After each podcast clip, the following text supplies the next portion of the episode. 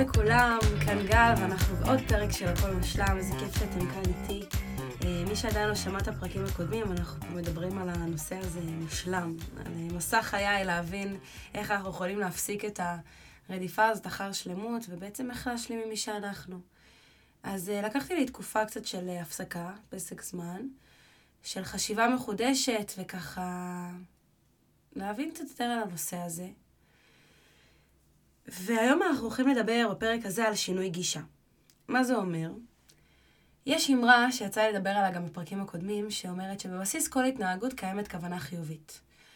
זאת אומרת שגם בהתנהגויות שאנחנו הכי פחות אוהבים בעצמנו, ההתנהגויות הכי לא רצויות שלנו, יש סיבה למה אנחנו מתנהגים כמו שאנחנו מתנהגים. אם אנחנו אוהבים את זה או לא אוהבים את זה. ועצרתי וחשבתי, ושאלתי את עצמי, גל, מה הכוונה החיובית שלך ברדיפה אחר השלמות? כאילו, למה, למה זה כל כך מעניין אותך, הדבר הזה? כאילו, למה זה נושא כל כך עיקרי שהיית צריכה לעשות עליו fucking פודקאסט? אה, אז כנראה אם הייתי שואלת את השאלה הזאת אה, אתכם, אז אה, כנראה לא היינו עונים את אותה תשובה, כי כל אחד מאיתנו הוא בן אדם בפני עצמו. ויכול להיות שחלק יגידו שזה בא ממקום של לרצות את האנשים שסובבים אותו, חלק יגידו שהם תחרותיים, פרפקציוניסטים, מישהו אחר דוחף אותנו לזה, משפחה, חברים. ואני ניסיתי להבין מה, מה הכוונה החיובית שלי. אז ככה עשיתי rewind לכל מיני סיטואציות בחיים שלי, ו... והגעתי עם כמה מסקנות. אז דבר ראשון שמתי לב, זה שבכל תפקיד שאי פעם עשיתי בחיים שלי, בין אם זה בצבא, בעבודה, תמיד נתתי 300 אחוז. לא יכולתי לתת פחות מ-100 אחוז. זה פשוט לא הייתי אני, נתתי באמת את כל כולי למה שעשיתי. והאם ה-300 אחוז הזה הפך את הדברים להיות מושלמים? זה כבר uh, דיון להמשך.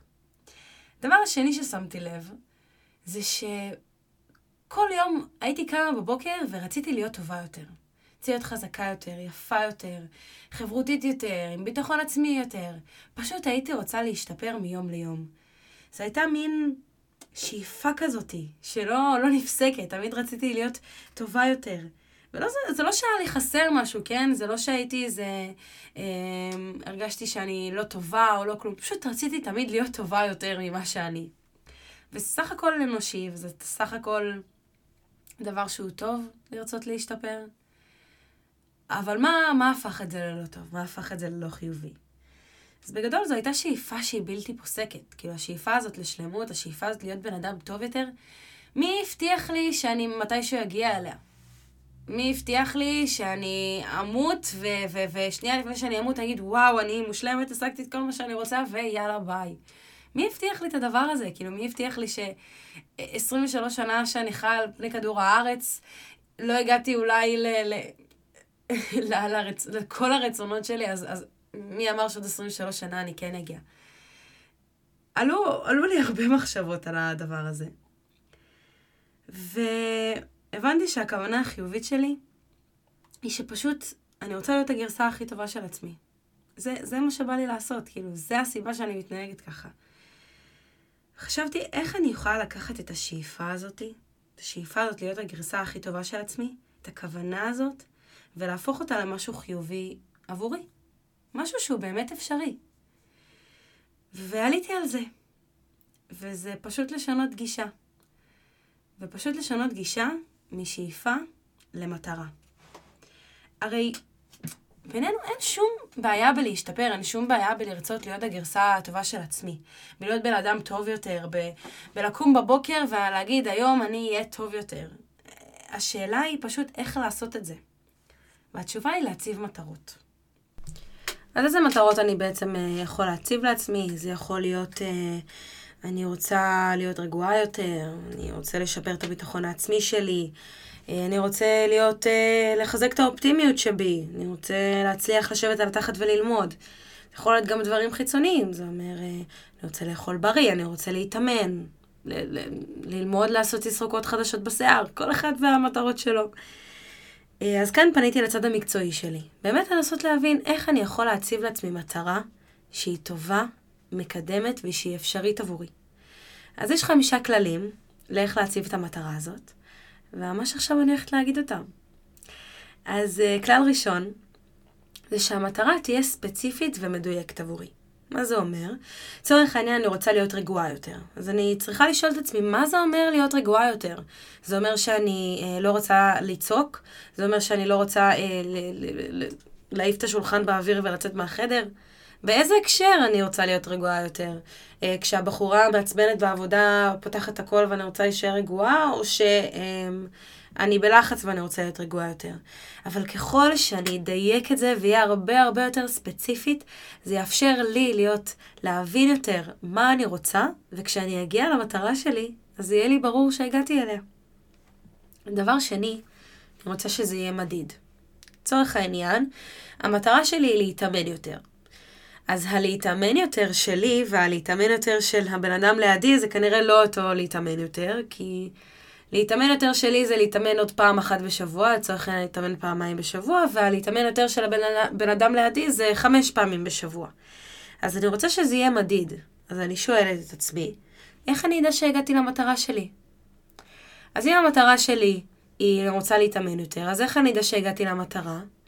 אני ארוץ שתי קילומטר, פעמיים בשבוע. וזה מבחינתי המטרה שלי, והשגתי אותה. דבר שלישי, זה לשאול את עצמי, האם זה אפשרי עבורי להשיג את המטרה הזאת? האם, אה, האם אני יכול להגיע אליה בנסיבות חיי הנוכחות? ואם כן, אז מדהים. ואם לא, אז לשאול את עצמי, מה אני צריך לשנות במטרה או בסדר יום שלי בשביל להגיע, בשביל באמת להגיע למטרה הזאתי. תחשבו איזה, איזה משמעותי זה, לא לצאת לדרך לפני שאני באמת מבין האם המטרה שהשגתי בשבילי היא כרגע אפשרית עבורי.